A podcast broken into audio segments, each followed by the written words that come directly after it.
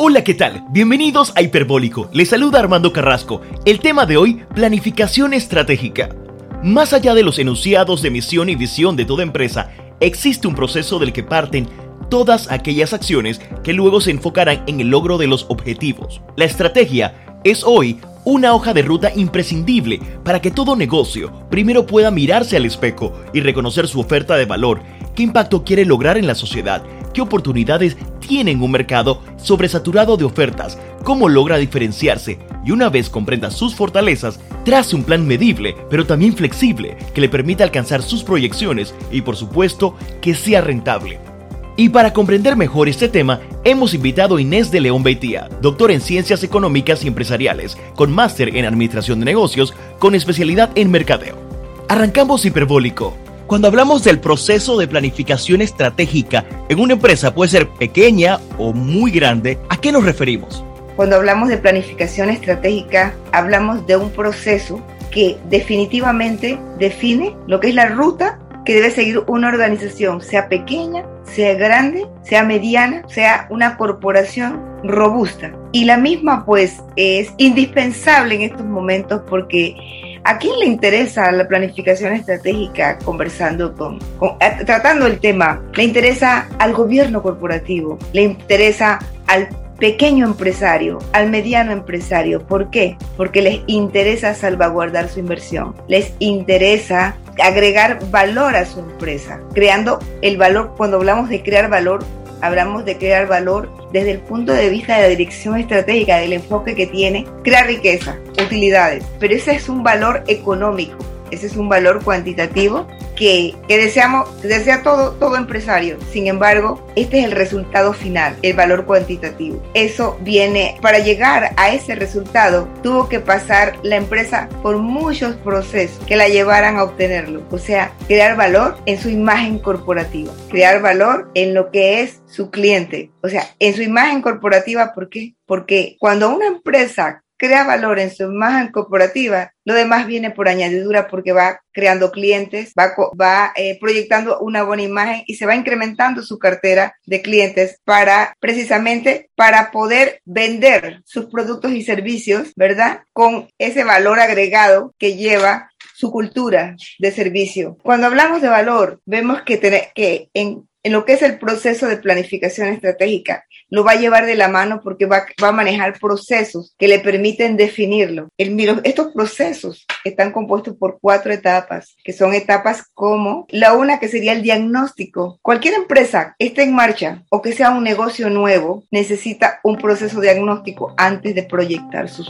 Antes de poder avanzar a ese proceso diagnóstico, sí quisiera entender y para que la gente que nos escucha también comprenda el concepto de creación de valor yo no puedo avanzar a la planificación estratégica si no he definido el valor de mi empresa? El valor cuantitativo, que es la utilidad que todos anhelan, las empresas anhelan tener su riqueza, es el, resultado final de una estrategia. ¿Cómo se crea valor? Con, primero que todo, con una atención personalizada al cliente, con vender productos y servicios de calidad, ¿sí? Con con crear valor significa que el cliente que va a consumir mi producto y servicio o el producto y servicio, él va a recibir mayores beneficios de lo que es la paga. Los beneficios pueden ser no necesariamente cuantitativos, sino cualitativos. Crea valor porque al tener utilidades, todo negocio necesita salvaguardar sus activos. Sus activos son sus activos líquidos sus activos productivos, sus inversiones y su activo fijo. Ese, al crear valor,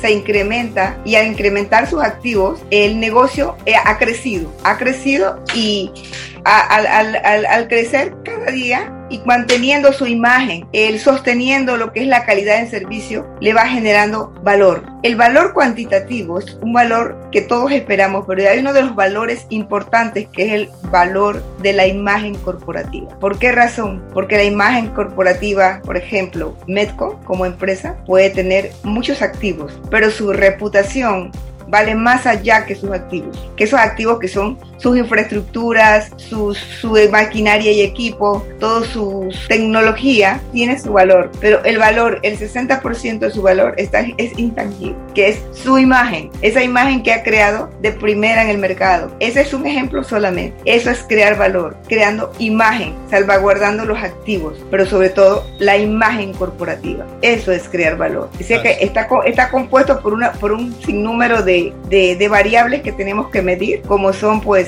mi cultura de servicio, mi atención al cliente, cómo son mis procesos, cómo está mi capital humano comprometido con la empresa. Todo eso es crear valor. Al final lo lleva hacia una utilidad. ¿Por qué? Porque si yo soy reconocida en el mercado como una empresa eh, valiosa, como una empresa eh, reconocida por la marca, si mis procesos operativos, si los procesos operativos son óptimos, o sea, tengo capacidad de respuesta, tengo un capital humano altamente capacitado y talentoso. Yo debo lograr tener los resultados que planifiqué. ¿Por qué? Porque estoy cumpliendo con cuatro perspectivas que son elementales para poder llegar a un resultado final que me lleva a generar utilidades porque voy a vender, porque voy a lograr mis metas cuantitativas y voy a, además de crear mi riqueza, voy a tener una imagen que perdure, porque eso es lo importante, tener una imagen que perdure en el tiempo y sobre todo una imagen reputacional, una imagen de servicio, una imagen de cultura de servicio. Esa es, o sea,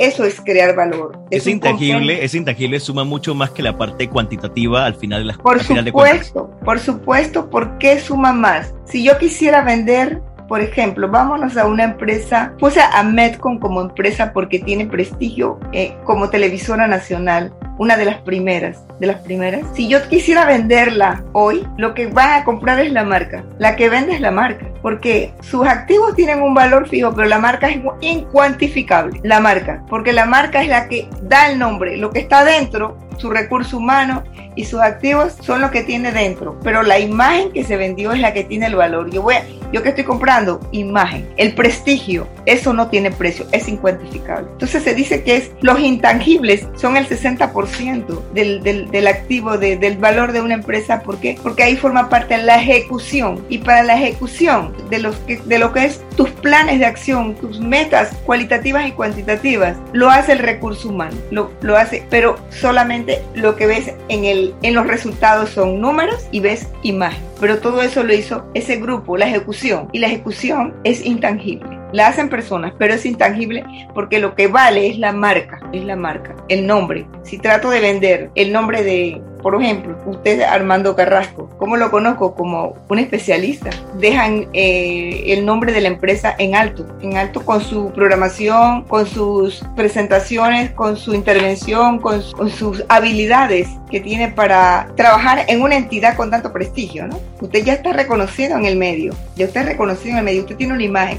El nombre es Armando Carrasco, ese es su nombre, esa es su imagen. Sea que esto aplica realmente para aquella gente que está trabajando independiente, como aquel emprendedor que está iniciando en el mundo de los negocios, como para las grandes empresas. La estrategia aplica para las corporaciones grandes, para las, para las empresas pequeñas, para las medianas, para la vida personal suya. Lo único que se va aplicando de acuerdo a, a cada situación. Como conversamos, como hizo usted su introducción al principio, sin las planificaciones estratégicas ya las empresas no pueden caminar porque no saben hacia dónde van, no saben hacia dónde van. Tienes que tener un rumbo marcado para poder ir guiándote y caminando y ver esos cumplimientos de eso que establecí en el camino. Existen metas de, captación, de cartera de clientes, metas de venta, existen metas para mejorar la eficiencia operativa de un negocio, las metas para optimizar el potencial del recurso humano para hacerlo eh, valioso. O sea, estamos hablando de, una serie de, variables que hay que analizar, que hay que, atender en lo que es el proceso de planificación. O sea, los tengo que tomar en cuenta para establecer metas para poder lograr los objetivos estratégicos. En síntesis, la planificación estratégica en este momento que estamos viviendo con una economía que está en, en recuperación, con situaciones, con eventos internacionales que nos están afectando, como es la inflación, producto del el combustible, que es un determinante de la inflación, producto del petróleo, eh, el incremento de los productos y servicios nos están afectando. Esas son variables que no se, se tenían eh, cuantificadas o, o son variables que no se tenían estimadas cuando la empresa uno, la empresa pequeña, grande, o la corporación grande, pequeña o mediana, hicieron sus proyecciones, pues uno se planifica sobre eventos en tiempos de una economía cuando es una economía pujante, una economía en tiempos normales. Sin embargo, cuando se dan este tipo de eventos como la guerra de Ucrania que nos tiene con lo que es un impacto económico producto de la alza de los precios y del, del, combustible, las empresas tienen que retomar, evaluar lo proyectado, replantear sus metas. Entonces, el buen planificador lo que hace es replantear sus metas, ver y estimar cuánto podría, cuánto tiempo podría durar la crisis, la crisis de, de la guerra en Ucrania, hasta cuándo podría subir la, el precio del petróleo, o sea, todas esas esos detalles del entorno, el análisis del entorno es elemental en el proceso de planificación. Aunque ya hayamos,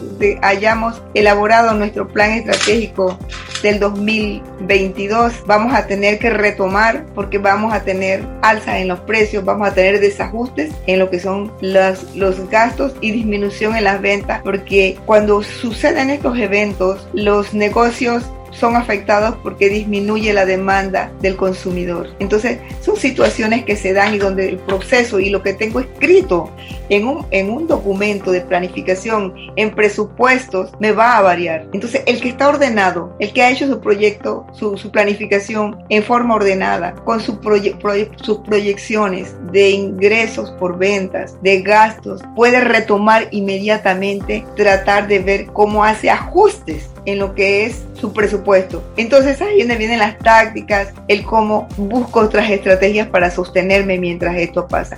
Esa es la importancia de tener planes de acción, de haber hecho un proceso de planificación estratégica previo. El ver cómo podemos enfrentar todas estas problemáticas que nos llevan como pasamos de, un, de una etapa pandémica que fue catastrófica, catastrófica para la economía mundial y panameña. Hemos enrumbado la, la economía un poco, se ha ido al crecimiento. Sin embargo, tuvimos que tener como un pequeño alto con esta crisis y hemos visto que hemos, lo que hemos avanzado lo hemos tenido que ir deteniendo producto de el impacto que tiene el alza del, del, del, combustible, la inflación, que es el término correcto, la inflación que abarca todo que es el alza del costo de la vida. Entonces eso nos da una, una, una señal que retomo ¿Qué hago ahora como replanteo para poder enfrentar todos estos eventos que se están dando, pero que deben tener, no deben tener una duración tan larga como fue la pandemia? Confiemos en que esto no va a ser así, que va a ser un poco más corto lo que es la, la crisis económica producto de, del alza de la inflación por el, alzo, el alto costo de la vida provocado por el alza de el combustible.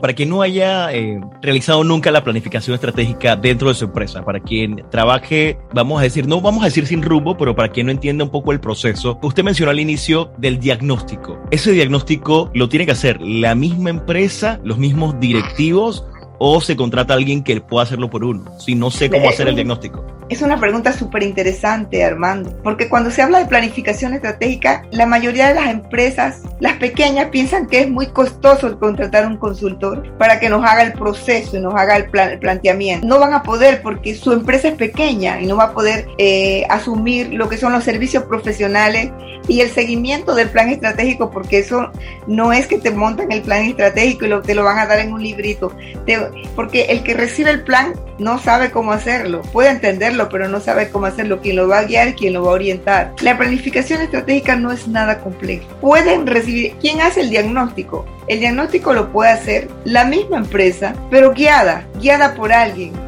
por, por un, puede ser un consultor que no, un, hay, hay, diferentes valores en el mercado como se vende una consultoría. Lo puede hacer la empresa si entiende bien y, y, se siente que tiene un equipo de trabajo que puede armarlo con él. Porque realmente cuando se hace un plan estratégico se reúnen a todos a la, toda, la, toda la estructura organizacional se une para que elaboren ese plan estratégico, porque en una empresa tenemos diferentes disciplinas. Tenemos el financista, la, el área financiera, tenemos el área contable, tenemos el área de mercadeo, tenemos el área de jurídico, de legal y tenemos el de recursos humanos. Entonces, para como el plan es integral, se requiere contar con este grupo de especialistas para poder armarlo. ¿Cómo se arma ese diagnóstico? ¿Cómo yo reúno a mi equipo de trabajo y si tengo una persona que tenga información o que analice cómo hacerlo? Es sencillo. Ese diagnóstico es lleva un análisis del entorno, del, del interno y externo. Y está compuesto por cuatro cuadrantes. Puedo verlo así sencillo. Mis fortalezas, mis oportunidades, mis debilidades y mis amenazas. Y las fortalezas son internas. Es aquello que yo poseo, ¿sí? Antigüedad, puede ser, eh, puede ser calidad de recurso humano altamente capacitado. Son, son internas, altamente capacitados. Y puedo tener debilidades también. Y tengo que reconocerlas y escribirlas así mismo en ese cuadrante. Tengo mis debilidades como pueden ser escasez de recurso humano, escasez de recursos financieros. Ahí yo tengo ya fortalezas o, te, o las, si las tengo, son fortalezas y si no las tengo son debilidades. Y mis oportunidades son externas. Es todo, por ejemplo, el mercado. Ese es externo, no lo controlo yo, pero tengo una oportunidad en el mercado para el producto o servicio que vamos a, que está vendiendo el negocio. Tenemos la oportunidad, el, el entorno económico, si existe demanda del producto, el entorno económico, que también se puede convertir en una amenaza, porque si tenemos una economía inestable, entonces es una amenaza. ¿Por qué? Porque no puedo predecir si voy a lograr mis ventas producto de el impacto que esa economía inestable está produciendo en la población que consume. Otra debilidad es la otra eh, amenaza es la competencia. yo tengo competidores que hacen lo mismo que, que, que hago como negocio y eso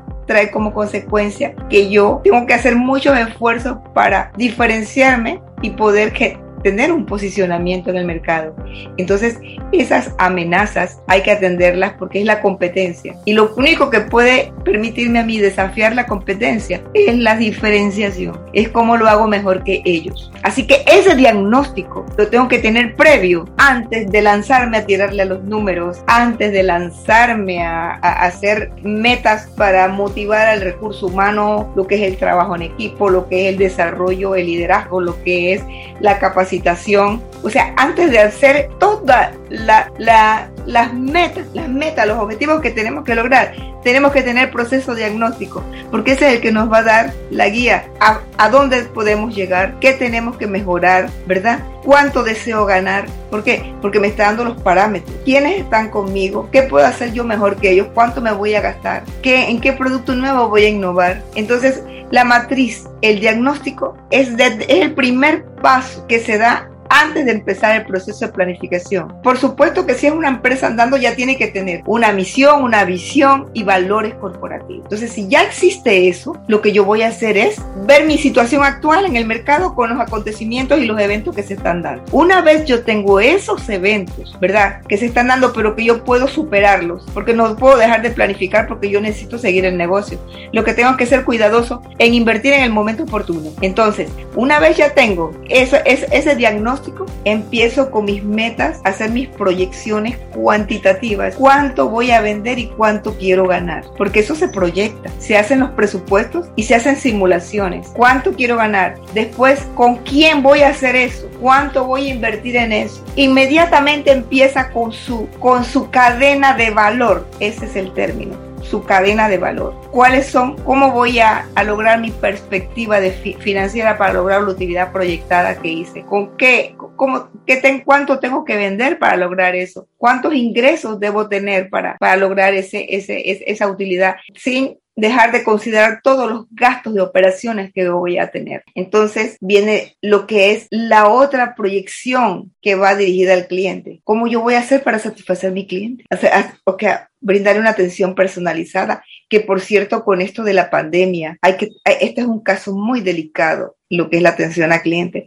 porque ha sido desmejorada, porque con esto de la reinvención de la tecnología no es lo mismo, ¿verdad? Que tú me atiendas por teléfono, a que me recibas y me escuches, a que yo pueda tocar el producto. Todavía hay, hay segmentos de clientes está, está mezclado, que le gusta ir, ver la tecnología, no me la mandes, porque yo quiero ir y tocar y ver si me, que me expliquen personalmente cuáles son las bondades de ese producto que yo voy a, comprar. Entonces, la atención al cliente no ha dejado de, no ha dejado, el, el ser humano no ha, no ha cambiado. Posiblemente muchos han cambiado, pero hay otros que todavía tenemos la sensibilidad de querer hacer y de, de querer ser agradados por una empresa que nos muestre lo que queremos ver. O sea, no todo es te mando la tecnología, pídemela por correo electrónico, por WhatsApp, te mando.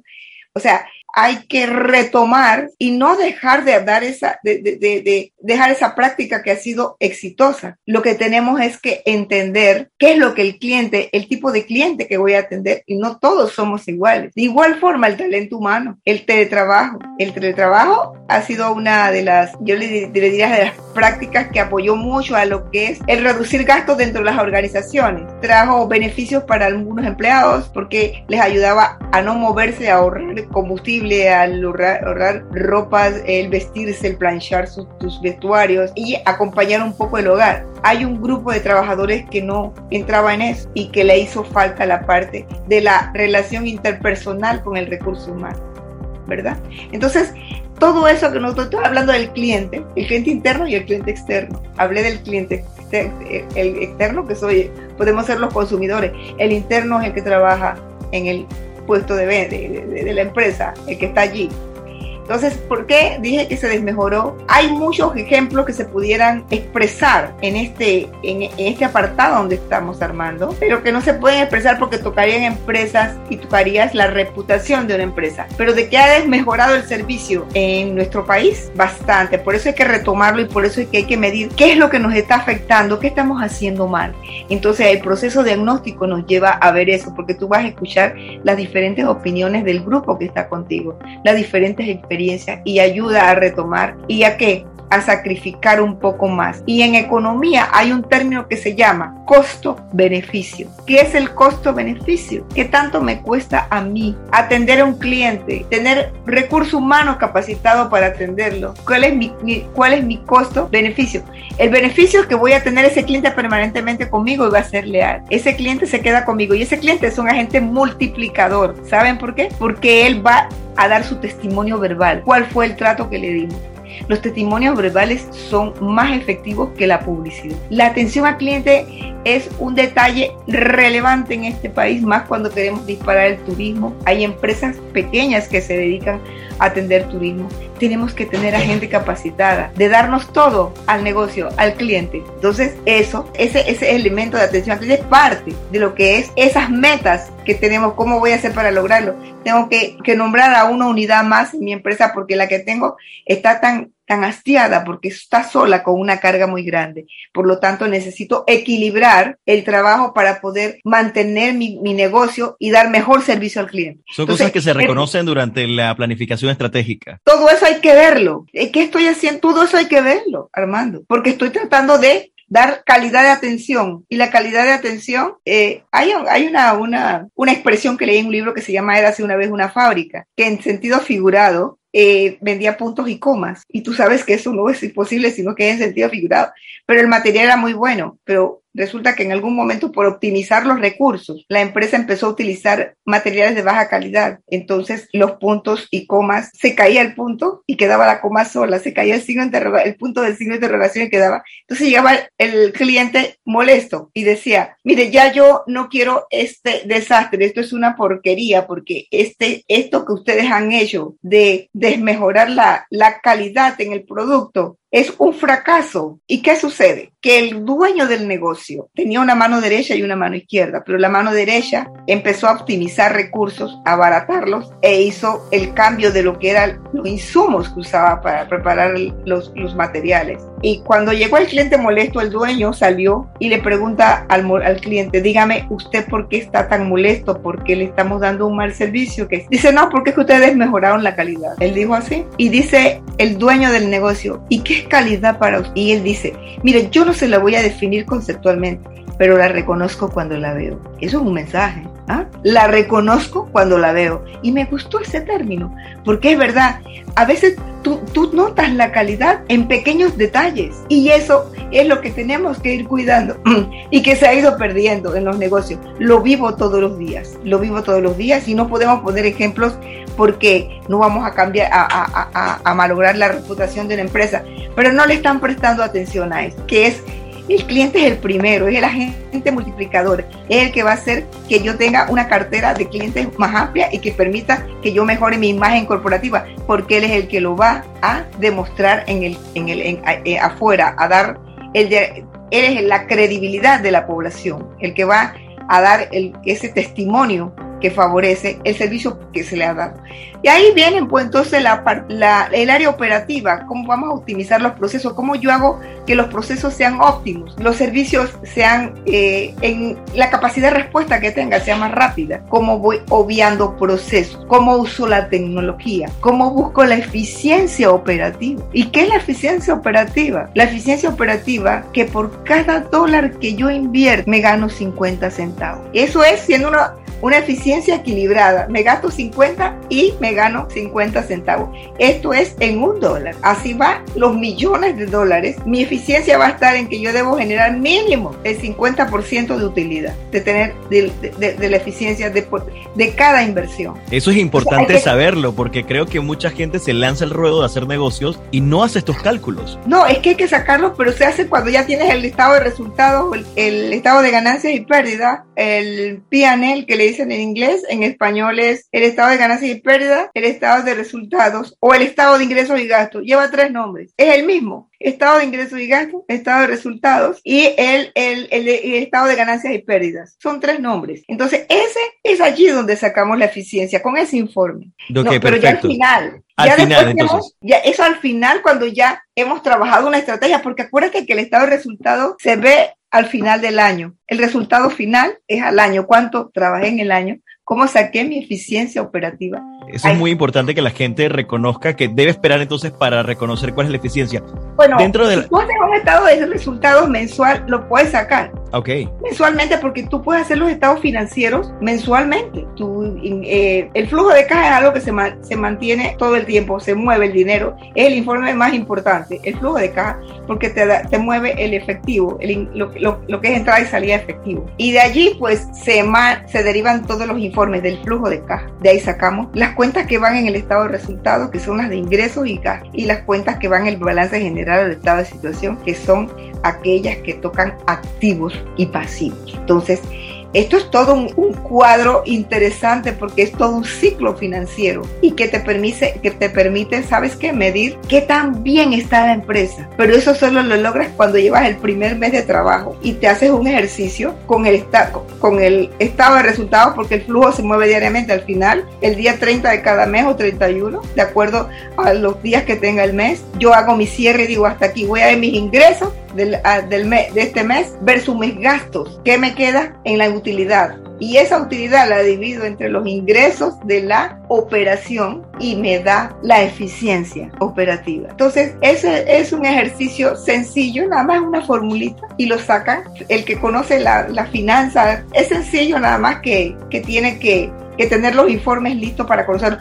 Pero como ya, ya te decía Armando, esto no se hace solo. Esto es después que yo tuve a un cliente y logré tener una y logré conservar ese cliente. Eso es después que yo he hecho, he trabajado la, la, al cliente y después que he visto la eficiencia operativa y que he visto los procesos óptimos, que no hay queja de que me demoro para los resultados. Eso es cuando yo tengo un capital a mano, humano altamente capacitado que no está resentido y no me va a sabotear la empresa con su mal servicio o su mal, mal sentimiento. Entonces todo esto, por eso que también la parte humana hay que tratarla, tenerla satisfecha.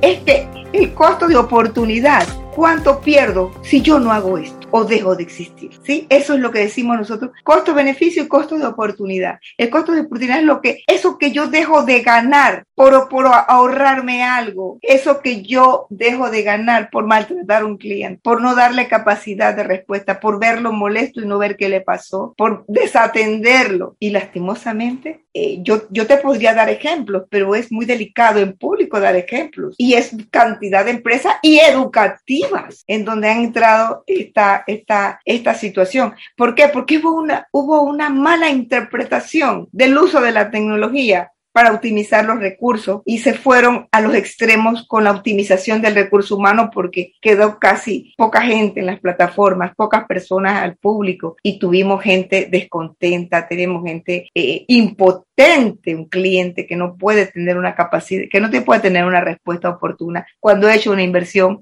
en la compra de un producto o un servicio. No, y, cuesta el doble recuperar ese cliente. No, es que mira, es que qué difícil es ganar un cliente y qué fácil es perderlo. Un solo gesto y lo pierdes. Entonces, el proceso de planificación estratégica nos prepara para prever, porque el diagnóstico me dijo dónde estoy parada y quién lo está haciendo mejor que yo, quién está trabajando mejor que yo, quién no ha reparados para poder seguir dándome lo mismo, aunque estemos en pandemia y aunque estemos en, en inflación, en un proceso económico inflacionario producto de la, pero que es pasajero y confiemos que sea pasajero. Entonces, el que está organizado, porque cuando te dice la, la, la, descripción, es un proceso que define la ruta para el logro de los objetivos y metas.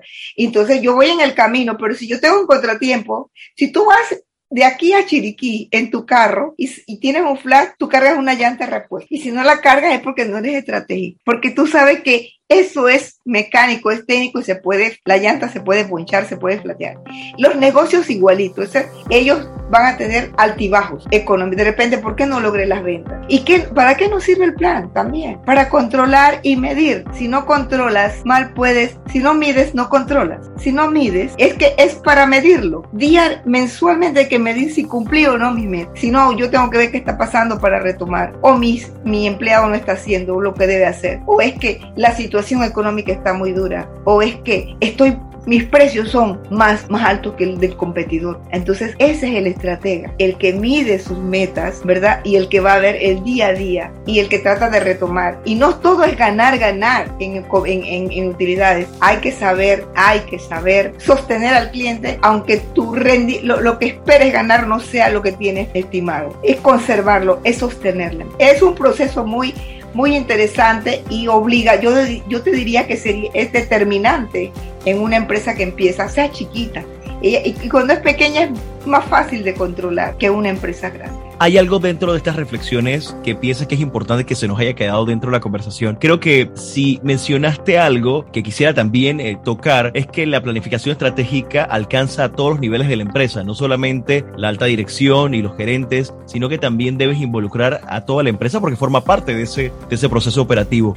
Hace unos cuantos minutos atrás hablábamos del proceso de planificación de lo que es el diagnóstico que había que reunir a toda la estructura, ¿sí? Que tenía que ver con lo con las, los diferentes departamentos o gerencias que tiene una empresa. Ellos, cada uno pone su punto de vista porque cada uno tiene su rol. Cada uno trabaja y, y hace el que, el que es de ventas su especialidad es venta y él va a decir cuánto él necesita para vender y qué recursos y qué publicidad necesita para vender. El financista dice, bueno, yo necesito optimizar los recursos financieros y ver cómo ventas replantea su, su, posición para que no se me eleven los gastos en publicidad, por ejemplo. O sea, cómo buscamos una publicidad que sea menos costosa, etcétera. El de recurso humano va a decir, vamos a necesitar dos o tres unidades más en, en cada eh, departamento o una o más para poder hacerle frente a lo que es las metas de, que tienen ustedes porque van a incrementar las ventas igual vamos a necesitar más vendedores. El de legal, bueno, el rol de él es ver que nosotros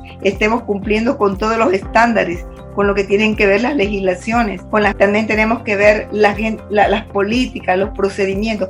O sea, es una obligación de toda la estructura. Y el dueño de la, de la planificación es la máxima autoridad. Son la junta directiva, son el gobierno corporativo, son los dueños del negocio. Ellos son los que tienen el liderazgo en la planificación. Si ellos no lo conciben así, mal podrían pedírselo a la estructura hacia abajo, en forma vertical. Por lo tanto, y uno de los, de los procesos que lleva la planificación es la divulgación, es decirle a todos los empleados cuáles son las metas que quieren lograr, a dónde quieren llegar y que si se ven, si logran los objetivos establecidos, todos se van a beneficiar, porque hay que involucrarlos a todos, porque cada uno tiene que conocer su misión, su visión y sus valores y cuáles son las metas que tienen que lograr, porque de eso depende la sostenibilidad y por consecuencia las eh, retribuciones económicas que pueden venir si logramos las metas cuantitativas que se han establecido en el negocio. Definitivamente mucho por aprender de planificación estratégica de la mano de Inés de León Beitia. Muchísimas gracias por tu tiempo y por tu aporte y de seguro eres bienvenida nuevamente a Hiperbólico. Recuerda que puedes escuchar todos los episodios Hiperbólico, primera y segunda temporada, en todas las plataformas de podcast de Metcon Radio. Armando Carrasco se despide. Nos escuchamos muy pronto.